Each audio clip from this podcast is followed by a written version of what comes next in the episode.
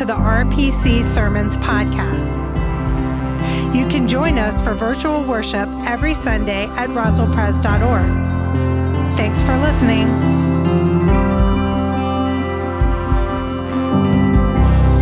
Well, welcome to worship at Roswell Presbyterian Church. It is so good to see you.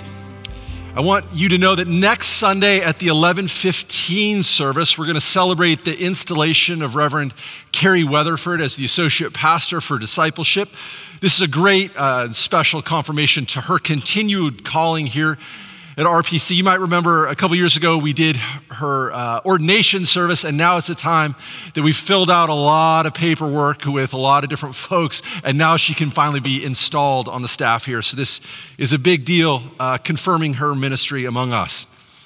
I also want you to know that in our weekly Closing the Distance conversation on Facebook Live, last week I had a great conversation with Mary Cox. She's retired, but she doesn't have any free time, as we found out. She's staying very busy uh, ministering here at RPC. This uh, is still her church home, her and Bill. So we'll see them, and it's so good to hear from them. this coming Wednesday at noon, from about noon to 12:30 on Facebook Live, I will be talking to Richard Hill, a blast from the past for folks that have been at RPC for a long time. Remember his powerful and influential and important ministry here at RPC started a lot of our partnerships and mission organizations in the Roswell area. So we're going to get kind of an update on his life, hear about his ministry, and hopefully Richard will tell us some good stories as well. Well, last Sunday in our sermon series, Our Song Shall Rise, we've been kind of pairing up passages from the book of Revelation with our favorite hymns. We've been looking at how they might maybe inform one another. Last week we asked the question Does death have the final say in our world? Is it kind of is death the supreme authority in our lives? And we answered that question with a resounding no. And what we're going to see is in the revelation that John has, this grand vision, he goes from the resounding no about death to a resounding yes. And we're going to see what his great yes has to say for us. What is the ultimate power in the universe? So let us listen for the good news and the word of the Lord from Revelation 7, verses 13 through 17. Then one of the elders addressed me, saying, who are these robed in white, and where have they come from? I said to him, Sir, you are the one that knows. Then he said to me, These are they who have come out of the great ordeal. They have washed their robes and made them white in the blood of the Lamb. For this reason, they are before the throne of God and worship him day and night within his temple, and the one who is seated on the throne will shelter them. They will hunger no more and thirst no more. The sun will not strike them, nor any scorching heat. For the Lamb at the center of the throne will be their shepherd, and he will guide them to springs of the water of life. And God will wipe away every tear from their eyes. This is the word of the Lord. Thanks be to God. Let us pray. Gracious and loving God, we ask that in the next few moments you might be our teacher, that you might teach us about this grand mystery that Revelation speaks of.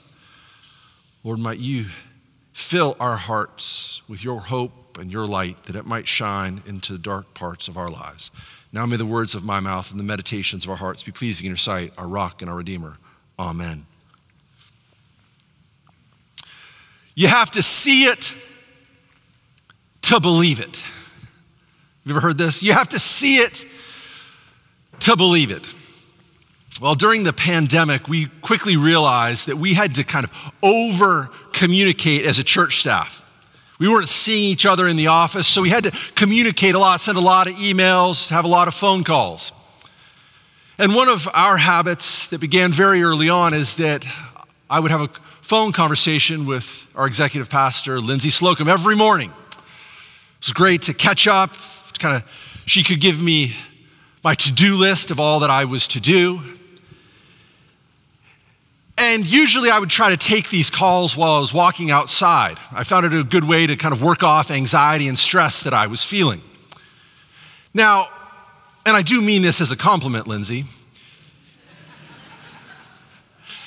that, you know, Lindsay is a very organized, you know, has a list of to do items and she likes to work through them. I'm more of a jazz man of the to do list. It was funny at the first service, her husband and two sons were sitting in the front row, and they go, Thank you, Jesus. so we were talking every, every morning. And about two weeks ago, I had the most amazing thing happen because the most amazing things happen on these phone calls. I, you're not going to believe the kinds of things I see. And you know, I'm kind of an extrovert. I've been missing human interaction, so I'll be walking along. I'll strike up a conversation with the yard guy. Ferrari flies by. Lindsay, I almost stepped on a snake. I mean, all sorts of things. But the, I saw the craziest thing two weeks ago. I'm out on Mimosa Street, out right out here, right out here, and I'm walking, and I'm kind of engrossed in this conversation. And on the other side of the street, going in the opposite direction, a man is walking two dogs.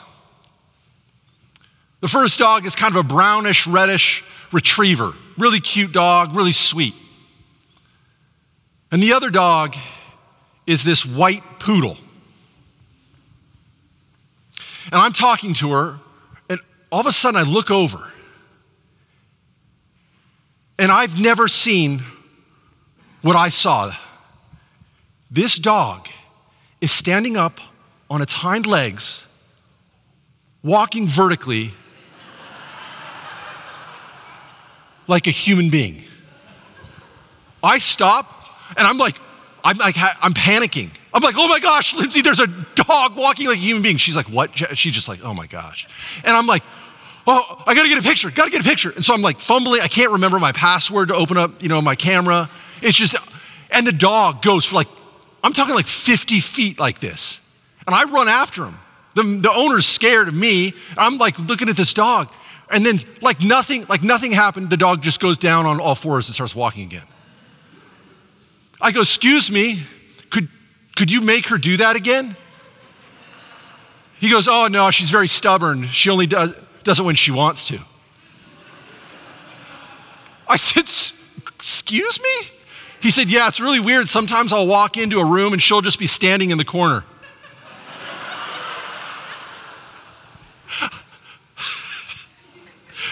You have to see it to believe it.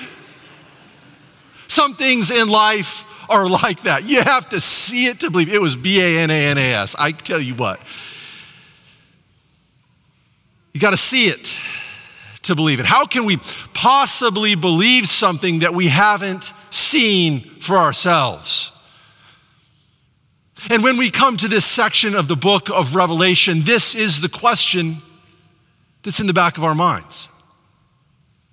It's the question that John will talk about in the last two chapters of the Bible, Revelation 21 and 22. You have to see it to believe it, then how can we possibly believe it?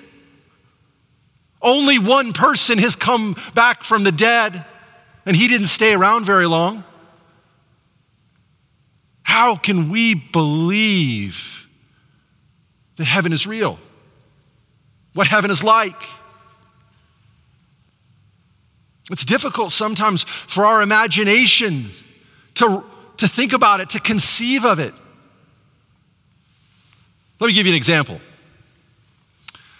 I don't know if you knew this, but in 1891, the first game of basketball was played. Springfield. It was invented by Dr. James A. Naismith. Now, a lot of you may not know, Dr. Naismith was a Presbyterian minister. Now, if you would have been there on that first day of the creation of basketball, it's very different than our game is today. It was a game of nine on nine. No dribbling was allowed. They shot into peach baskets, and it was a very physical game. In that first game, it's reported there were several black eyes given, a dislocated shoulder, and one player was knocked unconscious. And I just wonder if, if I had a time machine and I could go back and talk to Dr. Naismith, I said, I'm a fellow Presbyterian minister from the future. And I got to tell you what basketball is going to become.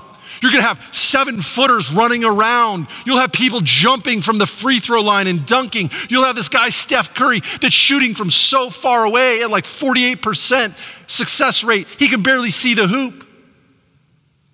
And Dr. Naismith would say, I, don't understand. I, how, how's this going to, how can it be? And then I'd have to just say, you're going to have to see it to believe it. And I think John, the writer of Revelation, is in a you have to see it to believe it kind of mode. He's giving this poetic vision about what the future looks like, trying to help his audience understand something that they've never seen before. As I mentioned, his audience is suffering, persecution, great persecution in the Roman Empire. They're just a small minority of the population. Earlier in chapter 7, John writes that he hears a great multitude. He says it's 144,000 who are sealed. Now, if you didn't know, you'd say, what does that mean? Well, sealed in the first couple of centuries of the church referred to Christian baptism. If you were baptized, you were sealed. 144,000, well, you know that 12 times 12 is 144. 12 is the number of apostles, and 12 is the number of tribes in Israel.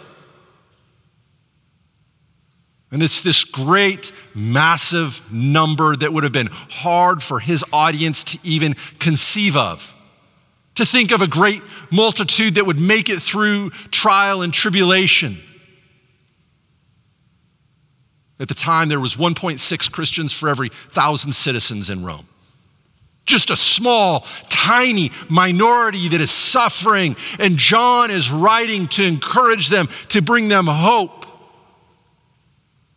And remember, this isn't just for Israelites, as we saw last week. This is a, a, universal message. Let me remind you with these words in verse 9 After this, I looked, and there was a great multitude that no one could count from every nation Really? Yes, from all tribes and peoples and languages, standing before the throne and before the Lamb, robed in white, with palm branches in their hands. And so John has this universal kind of cosmic vision of people who have followed Christ. And they have suffered, many of them, the trials and tribulations of life. And they're asking, is this all there is? Was it worth it? Can we keep going? And John writes, These are they who have come out of the great ordeal. They have washed their robes and made them white in the blood of the Lamb. As you can see, and if you have a very active dream life, you know that dreams and visions do not concern themselves with coherence. they mix their metaphors all the time. Their robes are made white in the blood of the Lamb. Doesn't make sense. But what he's saying here is that we can have hope confronting the trials and tribulations, the suffering, evil, the pain, the calamities, the woe of life because of what God has done in Jesus Christ. We can have hope because heaven stands in front of us. Now, whenever we're talking about suffering and calamity and, and, and woe in human, the human experience, and when we think of it in light of heaven, we can usually make two mistakes. The first is on one end of the spectrum, we can be too Panglossian.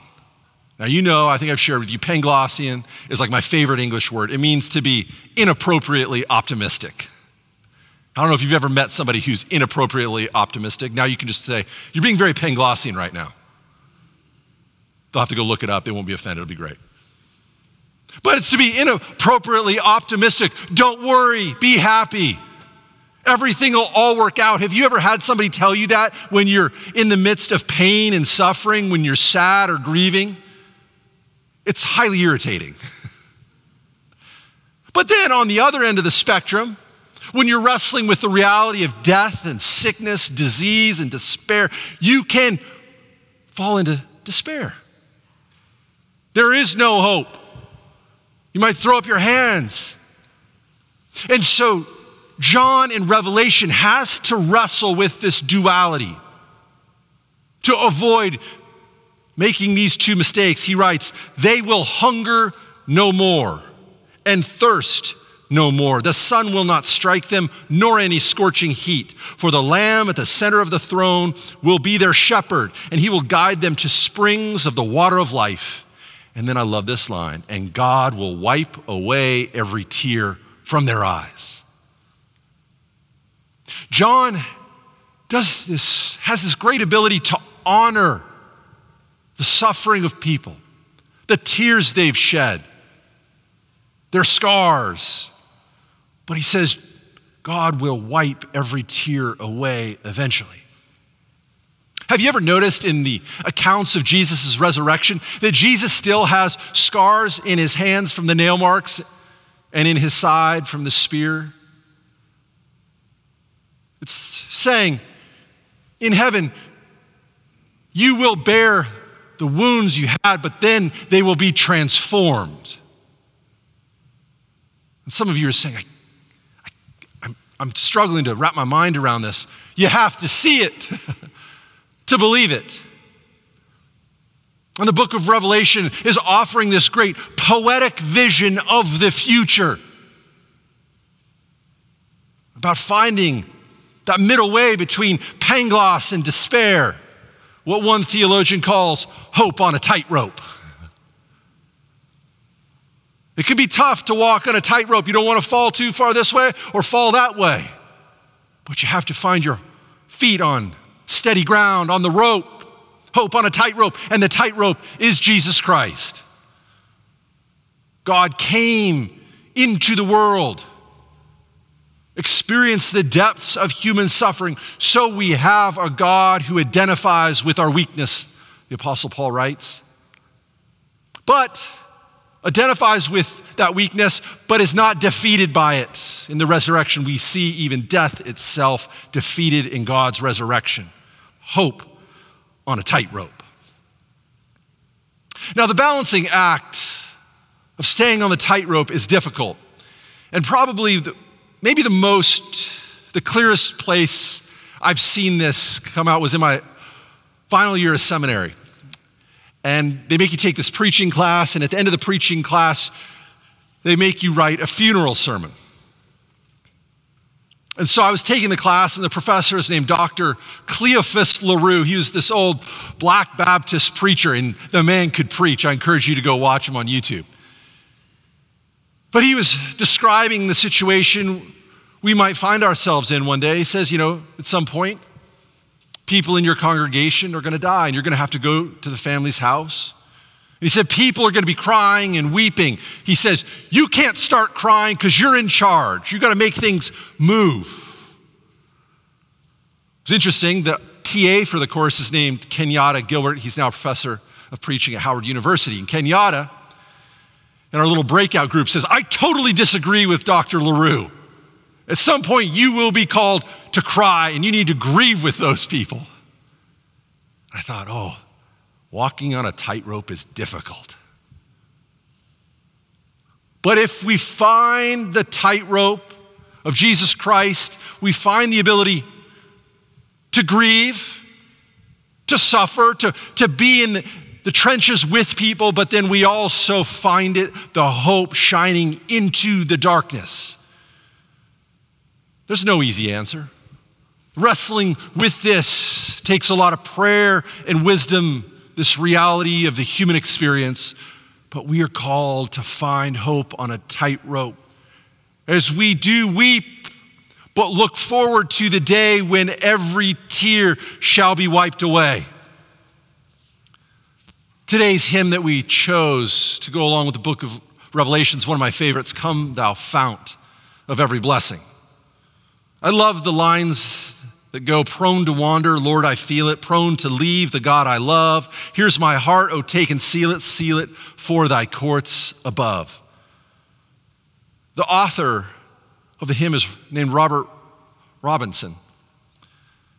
He had a rough upbringing. His father died when he was quite young. He was a troublemaker, and his mother sent him to London at the age of 17 to become a barber.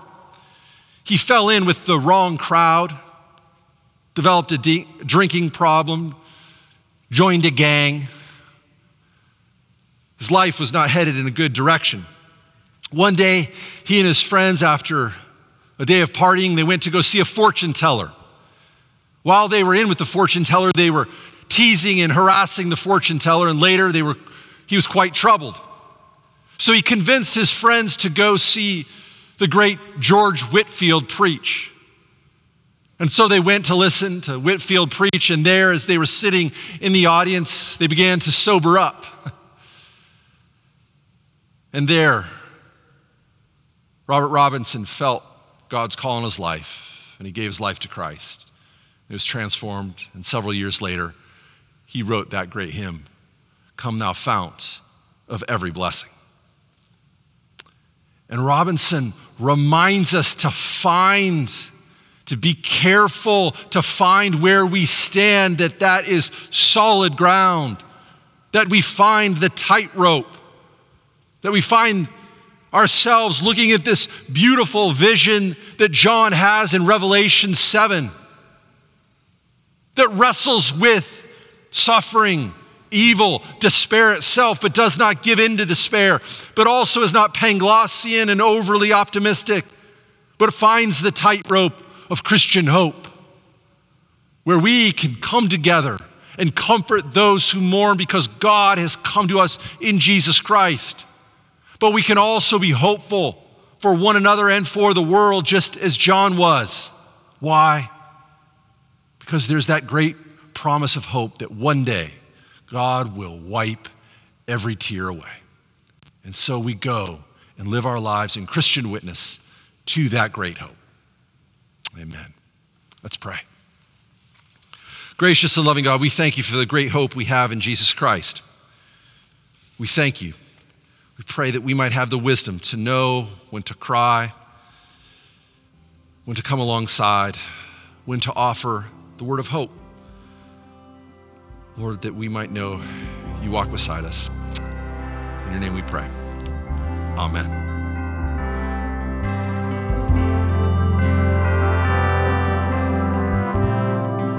You've been listening to the RPC Sermons podcast. Please let us know you're here by visiting roswellpres.org and signing our digital friendship register.